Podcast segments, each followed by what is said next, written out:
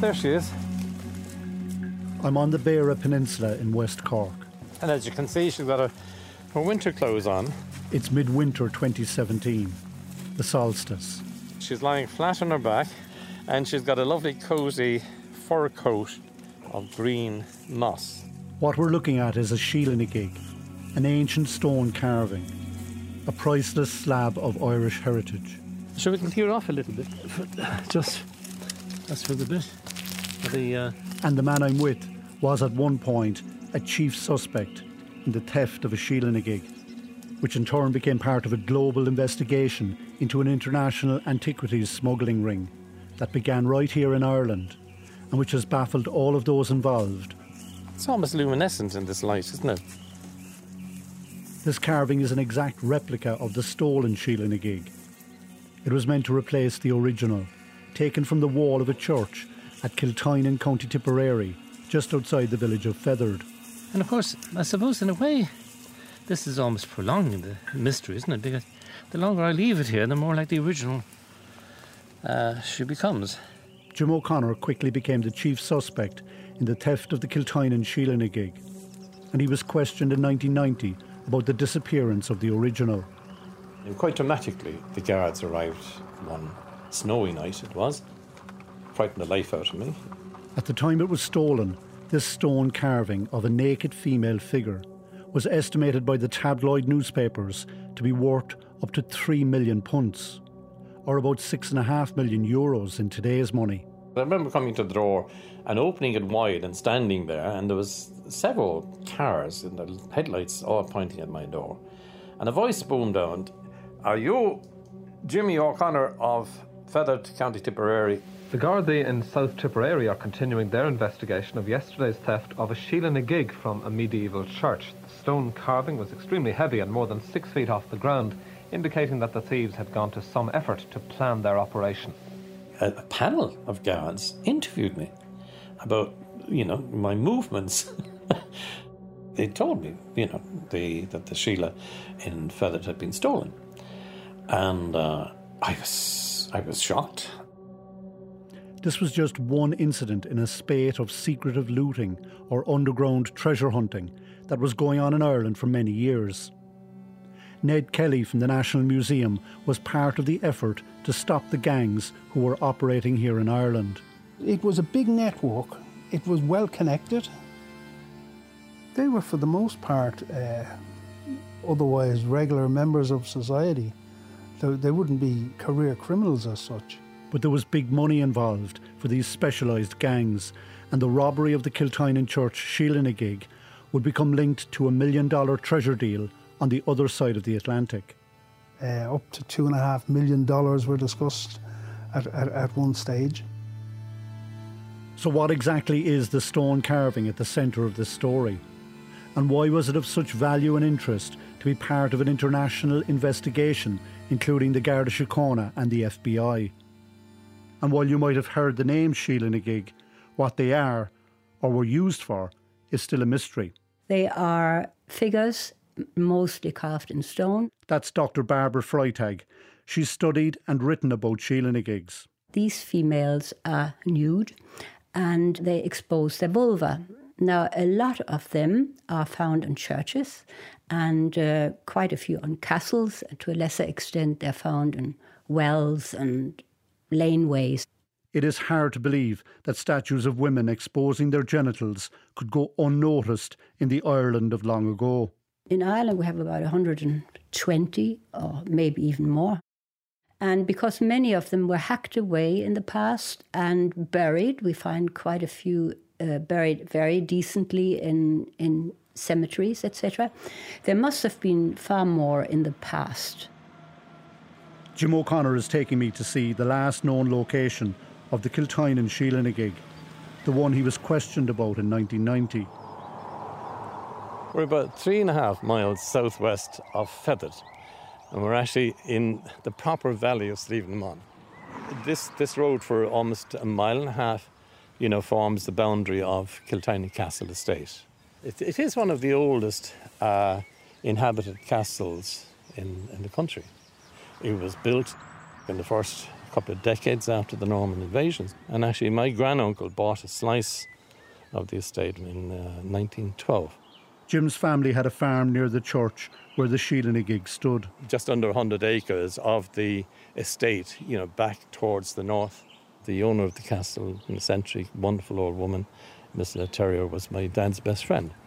But as a child, I grew up here, bareback, rounding up ponies. The ponies kind of bred. She had wonderful Arab stallions, and they led to a very distinct pony called the Kiltinan pony. This was where the Sheela-na-Gig was stolen from in 1990.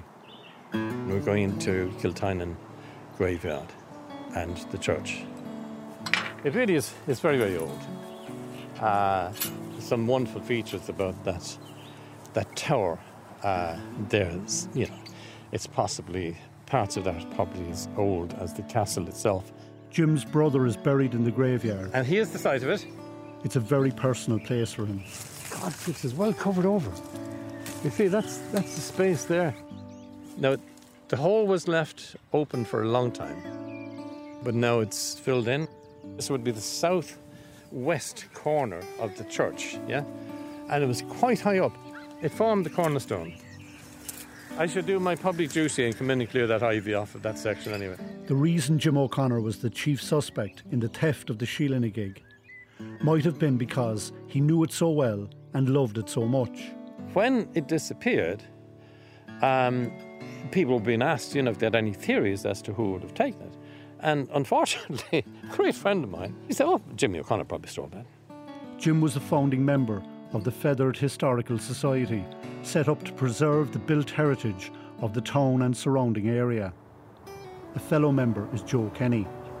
We dated as being taken on the, the 9th, I think, of January. And the 10th of January, then we kind of put in kind of a campaign, and the press seemed to take it up really fast. And it was on all, uh, it was on national television, it was on everything. International. Yeah. The theft was discovered early yesterday morning by an employee at the farm in Kiltinan, where the medieval church is located. The owner of the farm is Mrs. Ogden White. She takes up the story. They'd taken it out um, very carefully, obviously with, with very skilled workmanship, stone workmanship. The local gossip was that maybe Jim had taken the Sheela-na-Gig to prevent anyone else from ever taking it. Jimmy would have been he he expressed a huge love of Sheela's like he was he was uh, fascinated by Sheela's so he would have been the chief suspect because he was in town at the area like and uh, because he had he, he he was openly very expressive about Sheela's and um, yeah, well, I think at one of our meetings at one stage, yeah. I probably, you know, was saying that field monuments were under pressure, you know, yeah. that they were vulner- vulnerable, but I, I wouldn't have known at that stage what to do about them.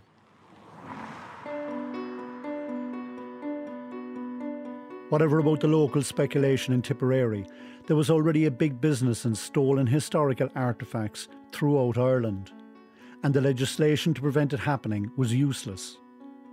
Oddly, the job of trying to recover all of this looted treasure stolen from around Ireland was the responsibility of the National Museum. My name is Ned Kelly, and I'm the former Keeper of Irish Antiquities in the National Museum of Ireland. Well, I was in charge of the national collection of archaeological material.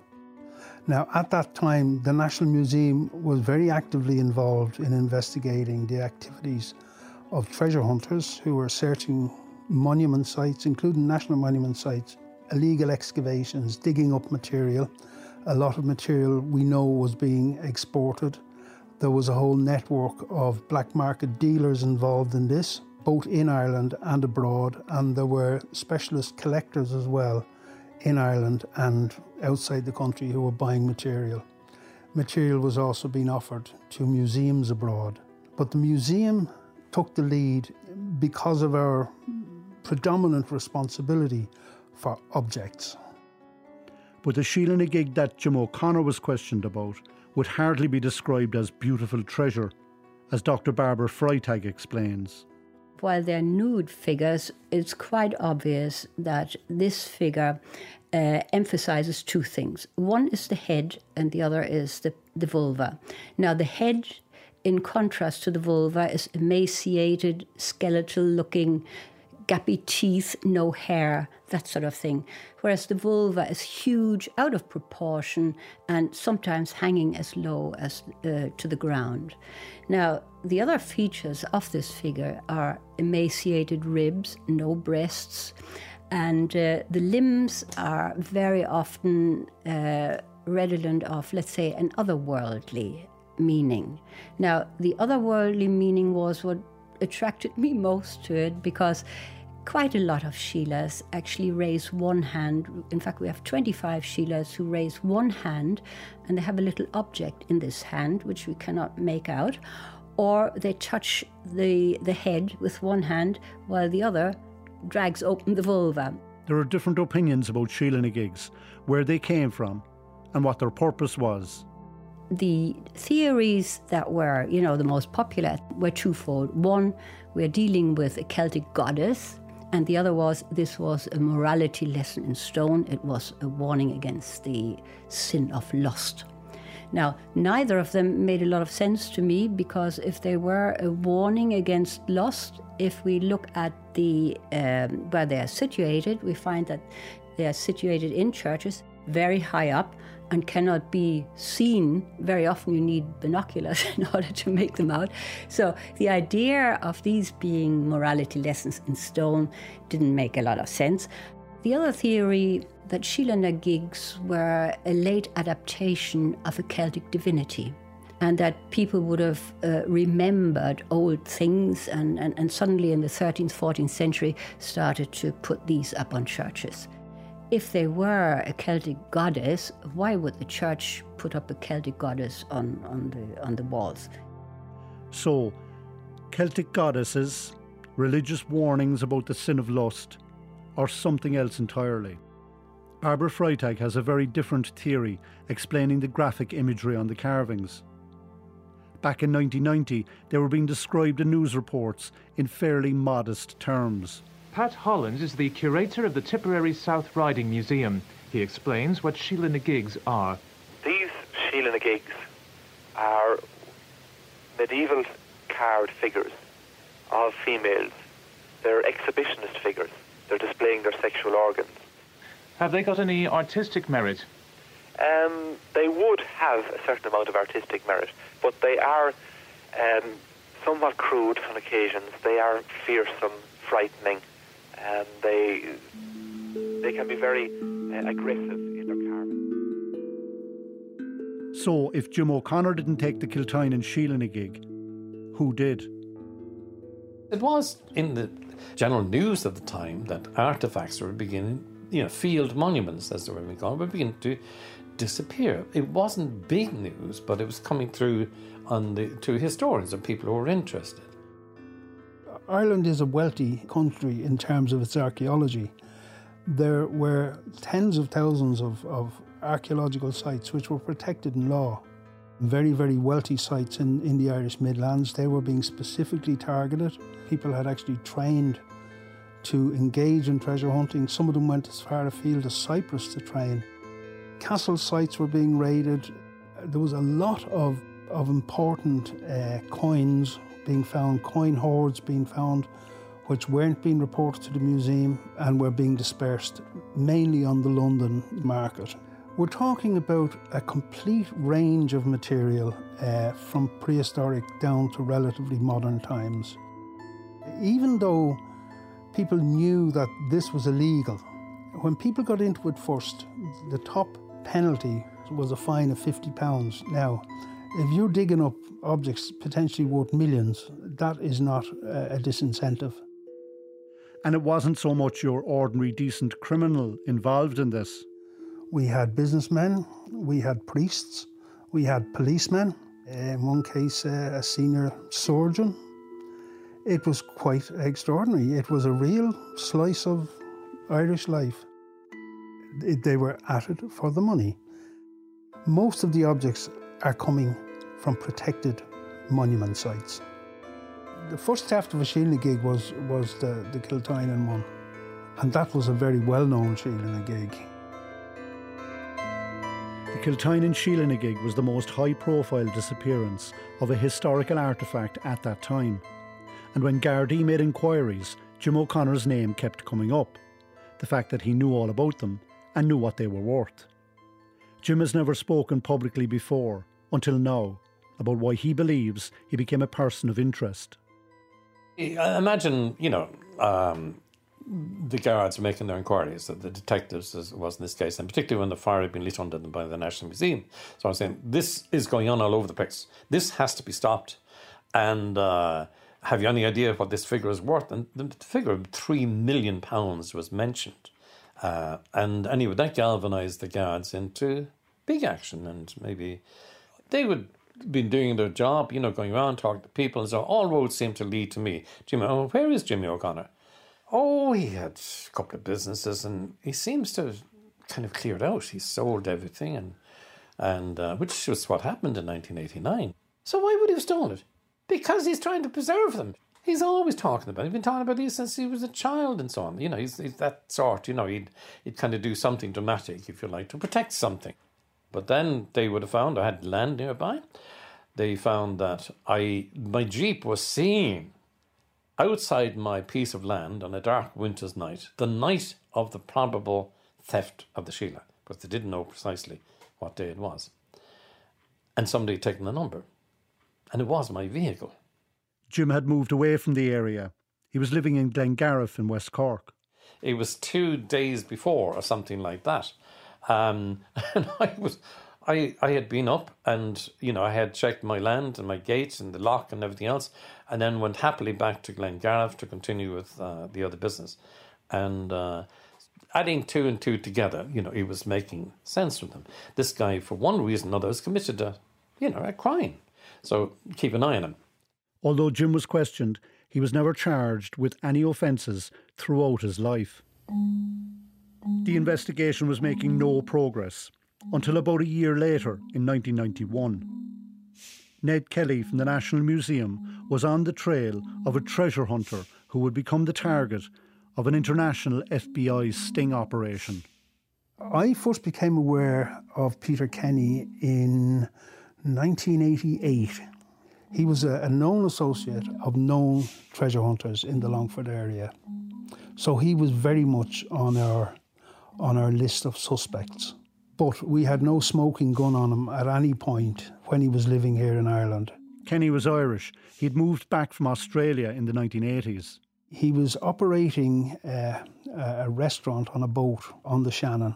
He was going out with a metal detector, searching sites, but he also uh, was involved in, in removing carved stones from, from one of the important sites in Lough Ree on the monastic island of Inchcleraun or Quaker Island. There were other stones stolen from other sites. Quite a number of the, the, the monastic sites in the Midlands had stones that were, that were going missing.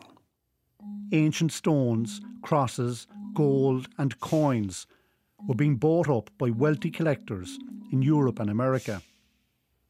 He sold out the, the boat restaurant in Longford and he went down to Galway and he bought a fishing boat.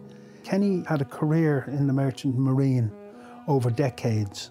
Kenny at this time was uh, in his late 60s, although he had a young wife from Sri Lanka and two small kids as well. He had the boat refitted, and it was refitted mainly by out of work actors in Galway. he put the stones on board the vessel as ballast. Peter Kenny sailed west with his boatload of plundered treasure, hoping to make a fortune from some wealthy American benefactors. As he crossed the Atlantic, he was in radio communication with one of his gang members in Longford. And one of his conversations was recorded by a radio ham. That person came into the National Museum and handed us a transcript of, of the tapes and a copy of the recording that he'd made. But from that, we knew that somebody, we didn't know it was Peter Kenny, was bringing material to the United States and that they were going to make landfall in Miami. But the tape wasn't enough to start an investigation until Peter Kenny tried to sell what he had. So when Kenny got to Miami, he contacted a number of places, but one of the places he contacted was the John Burns Library in Boston College. The John Burns Library has, has one of the best collections of Irish literary material in North America. Boston College in the US is well known for its interest in all things Irish. And he contacted uh, Bob O'Neill and he offered to sell him material, which he said he was the legal owner of. Bob O'Neill was the chief librarian at the Burns Library in Boston College. Bob O'Neill was immediately suspicious and he contacted the National Museum. When word got to the Irish government and Charles Haughey, who was Taoiseach at the time, it was taken very seriously. This was a serious crime. Tom Connolly was a superintendent in the Garda Síochána investigation unit, and it was he who took charge of what was quickly becoming an international case. And the commissioner just thought proper try and get the investigation section to investigate it. I was in touch with the FBI, and they asked me would I go over to assist them in the investigation. Once the American authorities realised that the Irish authorities were serious about this, and that we were going to send people over to to ensure that we got this stuff back, the FBI then, you know, treated it as a as, as a major a major case. Kenny was asked would he produce the items at the college on a certain day. So he said he would. Kenny had no idea he was walking into a sting with the FBI and the Garda Síochána on hand. He arrived in Boston, but he was he was very cagey. He didn't bring the stuff with him. He he left the stuff in the lockup in Miami. He was then introduced by Bob O'Neill to Ed Clark, who he was told was a wealthy patron of, of Boston College. And Ed looked every inch of it, you know. But Ed was, in fact, an FBI agent. On the morning that Kenny arrived at the college, there were a number of FBI men there. Some of them were dressed as workers around the place and some students. Ed, Ed Clark was, he was on a wire when he met Kenny in, in Boston College in the library. So I spoke to Kenny and he produced some items. He didn't have the gravestones, but he produced some. And, uh, but he offered to sell them these items. The story and Ed Clark made the RTE news. An FBI agent posed as a buyer for what they called these pieces of history. We originally agreed, uh, after some negotiation, to come down from a million dollars to $425,000. The goods involved were gravestones from monastic sites in Ireland other stone carvings, and even antique firearms. Ed said, Look, you know, we're interested in getting more of this stuff. Uh, have, have you got more of this material back in Ireland that you can supply us with? He said, I'm interested in a Sheela na gig. Peter Kenny had no idea he was being set up. The FBI used him to flush out the gang back in Ireland. Uh, we, we, we had discussions before the meeting, and Ed said, I'm going to ask this guy to to supply me with with stuff. What would a collector want from Ireland? Ned Kelly believed they might also be able to find out if this gang was involved in the Kiltinan Sheela gig in Tipperary. If it was, it would prove definitively that Jim O'Connor did not take it. I said, Tell him you want a Sheela gig. It is the sort of thing that a collector would be interested in. The FBI's sting operation involving wiretaps and a million dollar deal now revealed another twist. Kenny told O'Neill and told uh, Clark about where he got these items or some of the items. And he said a serving Garda in Ireland that he had been in touch with him. And I have no doubt that he assisted him getting these items. So Kenny was asked to know would he ring the Garda. So he agreed. It was a tape recording of the phone conversation. And in it, the Garda admitted, yeah, that he would get this Sheela na gig. And he named a particular day or night that he was going out to get it. In the meantime, Ed Clark flew down to Miami with Peter Kenny and they went out and they had a look at the material and Ed said, I'll get my moving company to transfer this stuff. So The stuff then came into the custody of the FBI, who were, of course, Ed's moving company.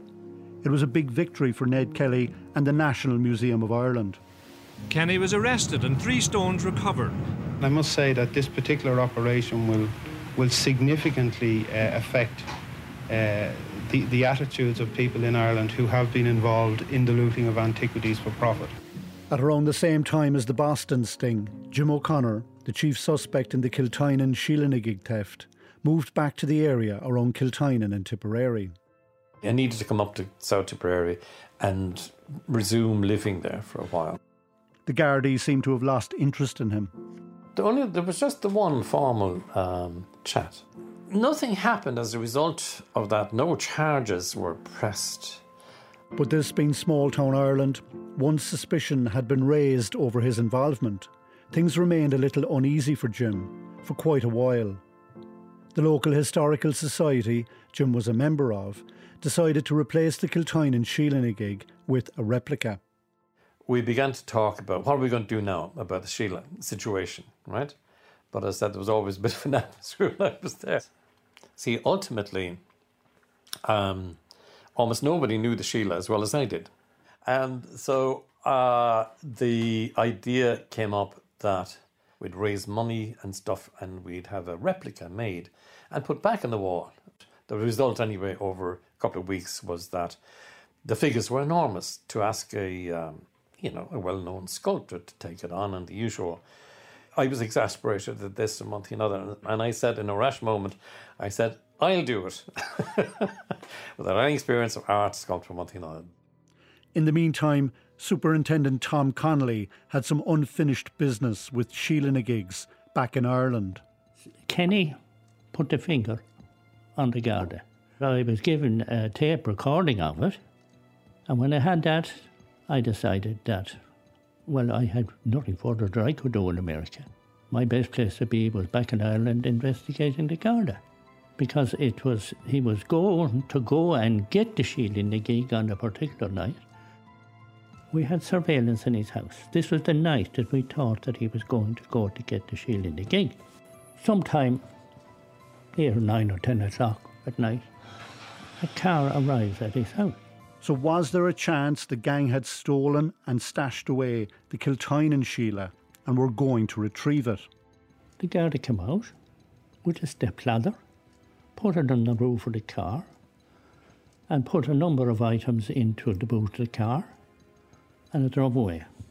They were followed. The surveillance crowd lost them. Around two o'clock in the morning, car returns. No ladder. Now, Garda friend gets out, goes in home, and the car drives away. And the, and the surveillance unit had the number of the car. It turned out to be the property of the Garda's brother. Again, now, some days afterwards, the Garda was arrested and the brother was arrested. The Garda didn't talk, but the brother did. Told the whole story about the night, where they went, what they went for, and told what happened that night. It turned out Peter Kenny's gang didn't have the Kiltinan Sheela-na-gig after all. The following day, after they trying to get the Sheela-na-gig, there was a conversation then again between Kenny and the Garda, which was recorded, and he outlined to Kenny what happened that night. They were trying to steal a different one near Cashel, also in County Tipperary. They didn't get it. that they drove to a location in Tipperary. But he says that uh, he was up on the ladder, hacking away to try and get the Sheela-na-gig out of the wall, and the ladder broke. And he fell, slightly injured, and uh, they threw the ladder there, aborted the attempt, and came home. And that's as far as they got with, with, with trying to get the Sheela-na-gig. Although it was mentioned in news reports at the time, Kenny's gang were questioned about the Kiltinan Sheela, but nothing was recovered. Gardaí have questioned a County Longford based member of the force and two other men about the theft of a Sheela-na-gig, a carved stone figure of a female. You can see that headline there FBI tip off leads to capture of art plunder gang. And the figures at that time, 100,000, these were only trotting after our Kiltinan Sheela, of course, which was valued at, uh, at 3 million. Um, you have um, already seen, I'm sure, Peter Kenny. he looks like a Sheela geek. Peter Kenny served only about four months in a US prison for his crimes before being released. He left for Australia and died a few years later. Detective Superintendent Tom Connolly now had a tough job on his hands. His suspect was a member of An Garda Síochána, so he was well aware of how to deal with interviews and critically how to legally and safely say nothing. We brought him to Roscommon Garda Station, questioned him for quite a while. Wouldn't talk. I had the tape from America of the conversation. I brought him out to my car, which was in the car park at the Garda station. Two of us sat into the front of the car, and I played the tape in the car stereo. Still wouldn't talk. Now, his brother made a full statement, admitted everything. He was charged and dealt with in the court down in uh, Tipperary. And uh, I think he pleaded guilty, and he there was a monetary fine. Short time after the Garda was released, I think he could see the writing on the wall. He resigned. They were by no means the most professional treasure hunting gang in the Irish Midlands, not by a long shot. And there was still no sign of the Kiltinan Sheela-na-gig. There's absolutely nothing to suggest that they were involved with the Kiltinan Sheela-na-gig. The mystery of the Kiltinan Sheela-na-gig nearly matches the mystery surrounding all Sheelas. Barbara Freitag explains what these carvings showing exposed female genitalia might be. Um, they are found in areas where you had peasant women who had no access to or knowledge of obstetric uh, help. So they needed to rely on these magical things. I was surprised to find that they are a worldwide phenomenon. Women all over the world relied on very similar help. Now, the help consisted of stones. You put them at the top of the body at the beginning of the pregnancy to keep the baby in, and you put them between the legs in order to draw the baby out. Barbara says they were a way to summon up sympathetic magic to help with fertility and childbirth. Now, this means if you touch something, like nowadays we know it's still, we, we, we, we put a pin in a doll and we think we hurt somebody, right? And having a, a figure like a, like a Sheela with a huge big vulva, if you touched that, you were hoping that your own vulva would open for the baby to come out. Barbara's theory isn't the only one. Other people believe Sheelas were a kind of warning against the sin of lust or a way of scaring off invaders, or a kind of gargoyle brought to Ireland by the Normans. But nowadays, many more people believe in their magical powers of fertility. Back in Tipperary, Jim O'Connor spent months carving a replica of the Kiltinan Sheela-na-gig, and it was due to be unveiled in August of 1991.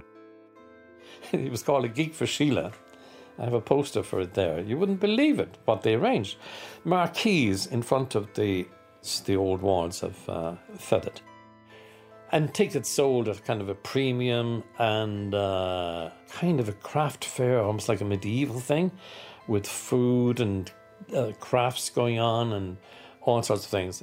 But there was a problem the night before the event. According to Jim, some of the organisers joked with him about the idea that he was going to swap back the original the following night. He was saying, You're going to do the big switch tomorrow? I said, What do you mean? Oh, I said, You haven't done a replica at all. You have the real one now and you're going to pull it out. And, and uh, sure, fair juice to it. It's a great story, you know, that sort of thing. I, it took a while to sink in, but as the dawn light began to break, and uh, this was the day, the, the following day was the day of the big gig for Sheela. And that morning, the early hours of that morning, I was knocking lumps off it with a club hammer. And not only did I knock, you know, almost a hundredweight and extra bits off it, I brought it into the local monumental mason. And I st- stayed hours in a booth with a very, very powerful grit uh, sander and uh, yeah, did a bit more work on it basically. Up until the night before, it would have been fairly obvious because the stone that I had cut the effigy on was bigger. You could see polished pieces. It came from the quarry in Kilkenny. There was a big crowd in the hundreds at the unveiling.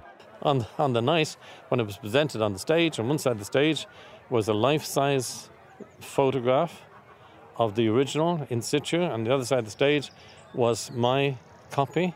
And I had been fiddling around with lights for quite some time beforehand and lit it up, and it just looked like a cleaner version of the original. And I went after that effect. Jim says the same group of organisers from the previous night approached him again. But I was told that uh, there was a technical problem and could I take it away with me?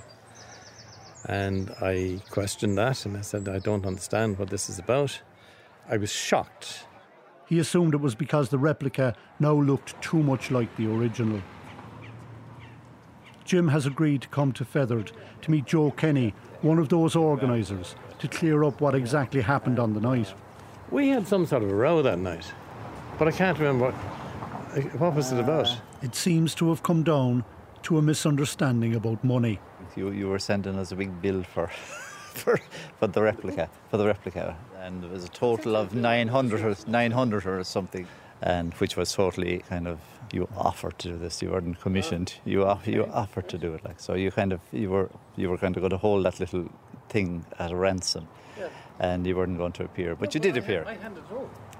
You brought it in, yeah, but you were very kind of um. It was kind of a. Jim had also produced a booklet about the Sheela in association with the event. I kind of contacted Jimmy. I said, look, I said, read page eleven or whatever it was in the booklet, and uh, like it was, yeah, yeah, and I uh, said you can read your little paragraph where it's, uh, I offer to do this carving. so he, yeah, so to, in his own word, in his own words. So he kind of um, he he. So that was the thing, but we we did, didn't know we were fighting or anything. It was just a fraught moment, and the, we had enough for the gig, and you did turn up for the gig. We had a lot of other things on as well. We had a, the launch of the booklet, and we had the fire drawing then with Big Sheela. So what would you think of um, my little effort in creating a replica? Is it a replica or is it the real thing? No, uh, it's a, a replica, I would think. Yeah. Why would you think that? Why? Um, well, I. You said I did a bad job.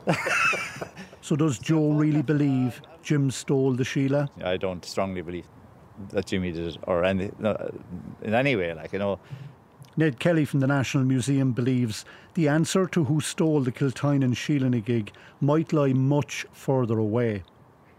Almost everything else that was stolen in Ireland, we got information because you know everybody talks in Ireland, and it's a very small country, and everyone knows each other. But there, there was there wasn't a whisper came back on the Kiltinan Sheela gig. That suggests to me the possibility that it may have been uh, a foreigner who stole that and took it out of the country because we do know, I know of a collection of early medieval gravestones which were stolen off a monastic site by a German individual, which ended up in Germany and are there still. It was it was somebody who spotted it and said, "I'm I'm having that for my mantelpiece in Stuttgart," rather than a local thing. They reckoned that it would turn up eventually. You know that when the person who is the collector who wants to pay for these things, when they die or pass on, they end up coming back. You know.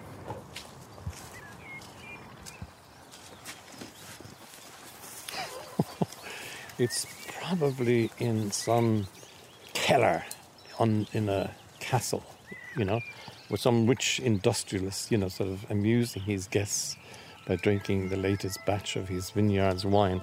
Uh, look at this thing I acquired from Ireland.